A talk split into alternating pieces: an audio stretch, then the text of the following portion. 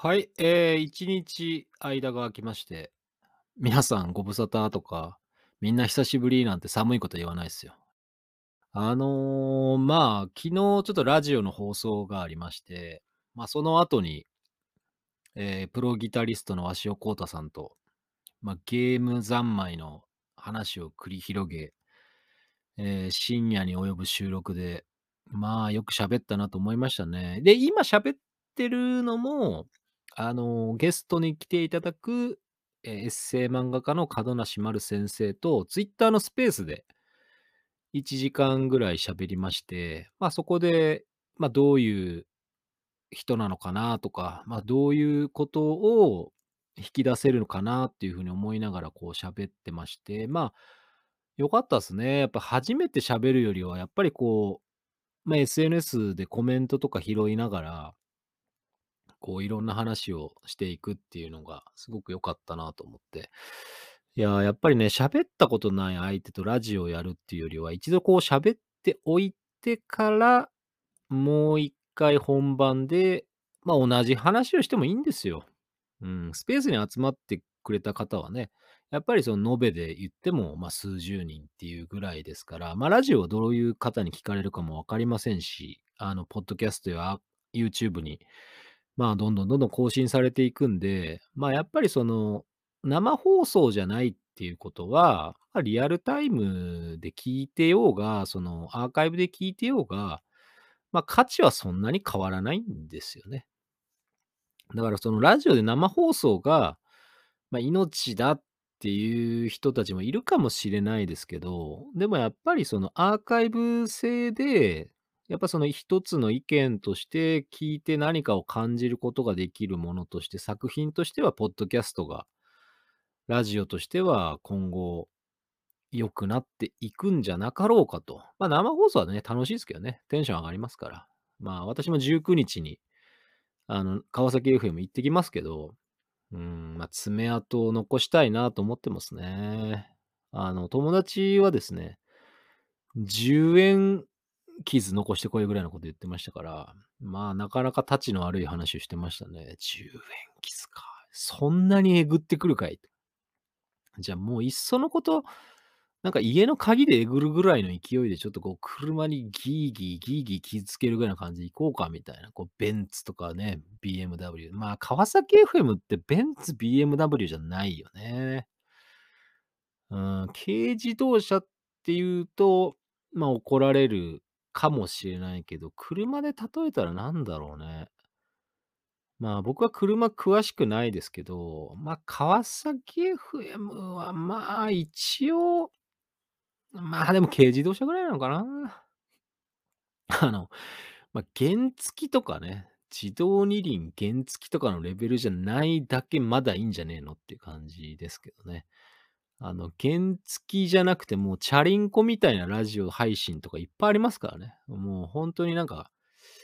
ね、あの、ペダル漕ぐのやめたら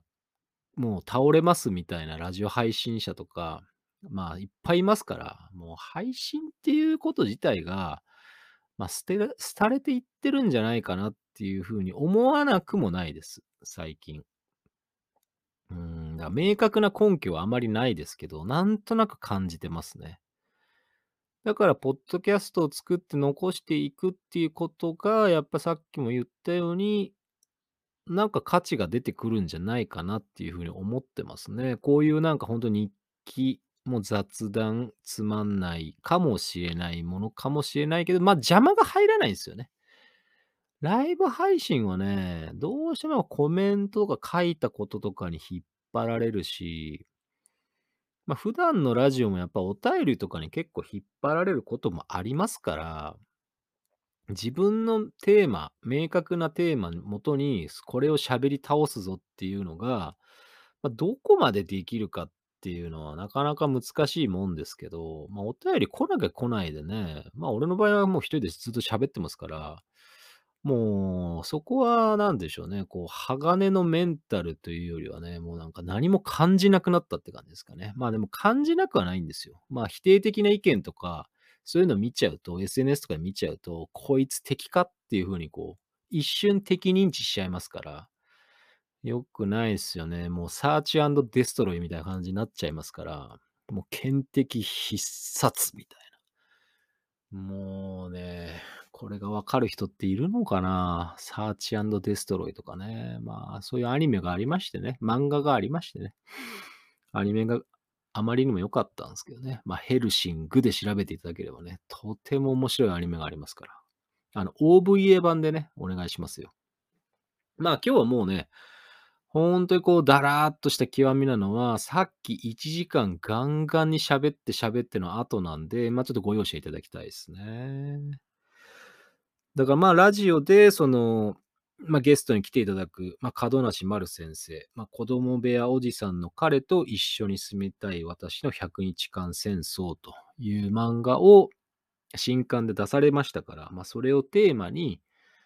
いろんなことを本番でまた2週分撮りますからね。うん。あとはね、門梨先生に聞いてこなきゃいけない。そうですね。あの、かけたい、川崎 FM でかけたい曲をお願いしますっていうのを、ちょっと DM 送ってこなきゃいけないですね。うん。それはちょっとこれから終わったら送ろうと思います。そうだね。だからやっぱり、面白いかどうかは聞いた人たちの判断で全然いいと思ってますし、僕は漫画は好きですね。門梨さんの漫画はすごく好きですね。やっぱ結構ストレートに、こう、ご自身の体験、行動とかが全て詰まってる。もう、エッセイ漫画はやっぱこうでなきゃっていうふうに思いました。僕はやっぱりそのエッセイ漫画ってやっぱ体験漫画、うん、体験記を書くものだっていう、こう、認識なので、まあ、僕の原点はね、やっぱりその子供の頃というよりは、まあ子供ですよね。まあ中学生ぐらいの時に、あの、近代麻雀っていう麻雀雑誌に連載してた漫画雑誌ありましてね、今でもあるんですけど、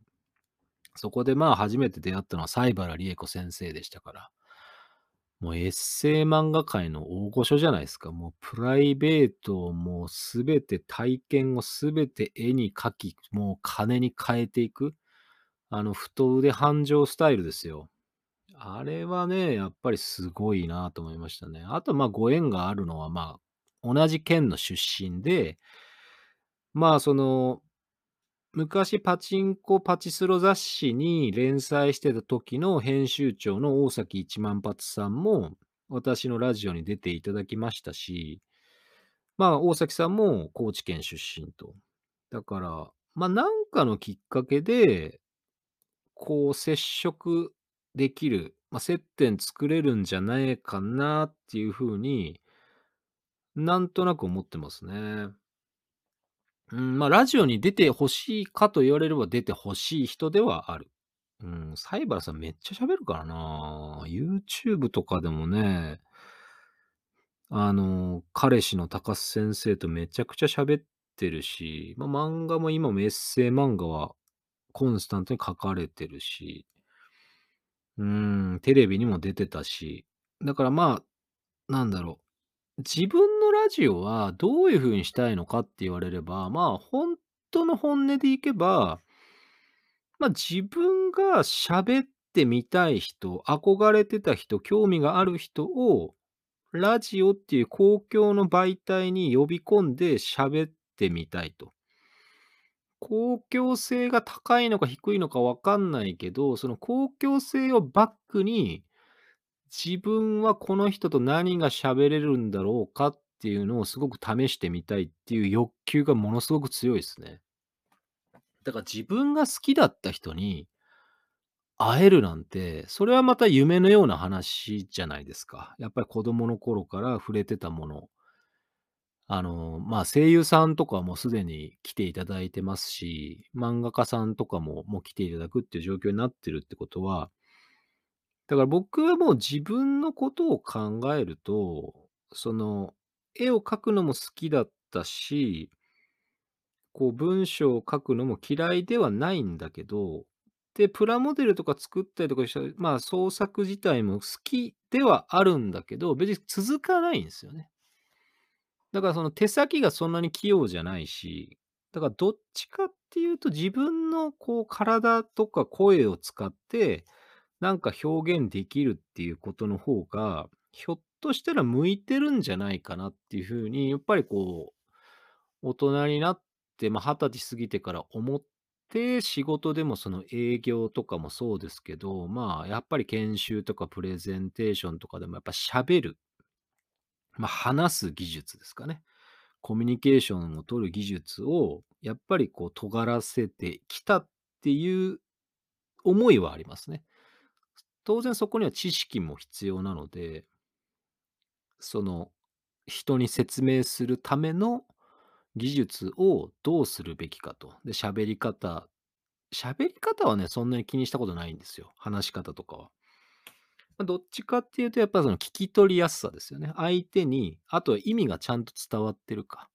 あと主語、述語がしっかり日本語として成立しているかっていうとこですかね。文法とか。まあ、割とこう乱暴な、こう、使い方をする時もありますけど、細かく気にしてるわけではないですけど、やっぱり相手にその目的、手段、それがその、ちゃんと違いが伝わったりとか、何のためにこれをする必要があるのかとか、そういった説明をね、まあ、とことんやってきましたから、まあ、そういっった意味では自分の目的をまず最初に伝えなきゃいけないなっていうことを肝に置いていろんなことをやってますんでね。まあ、その辺の人よりは、